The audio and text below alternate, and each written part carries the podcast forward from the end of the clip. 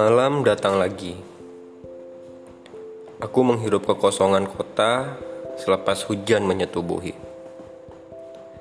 Lewat rintik hujan bercampur muram, ku lanjutkan langkah merintas duka yang tak berhenti berotasi. Ini tentang waktu yang terus berjalan, kemudian mengubah berbagai pandangan.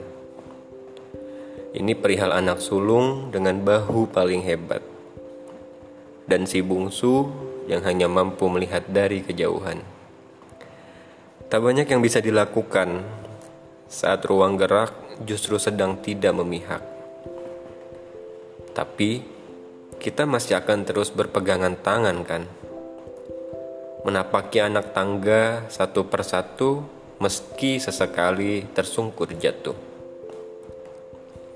Tak peduli seberapa lusuh saat mencapai permukaan, Tak peduli, walau kenyataan selalu berdiri berseberangan dengan harapan. Satu yang kita percayai, semua akan sampai pada akhirnya. Kepada cahaya terang yang menjadikan girang, mengganti gelap yang membuat sesak, pengap. Semua akan selesai pada waktunya harapan itu akan tetap berjejer rapi meski tanpa api. Kita hanya harus bersabar sedikit lagi. Kita hanya perlu menguatkan lagi langkah kaki. Sebab, bukankah sabar adalah sebaik-baik teman perjalanan? Perjalanan hidup memang merupa lorong-lorong hitam paling pekat. Kita akan menemukan cahaya hanya jika mampu berbesar sabar melewatinya.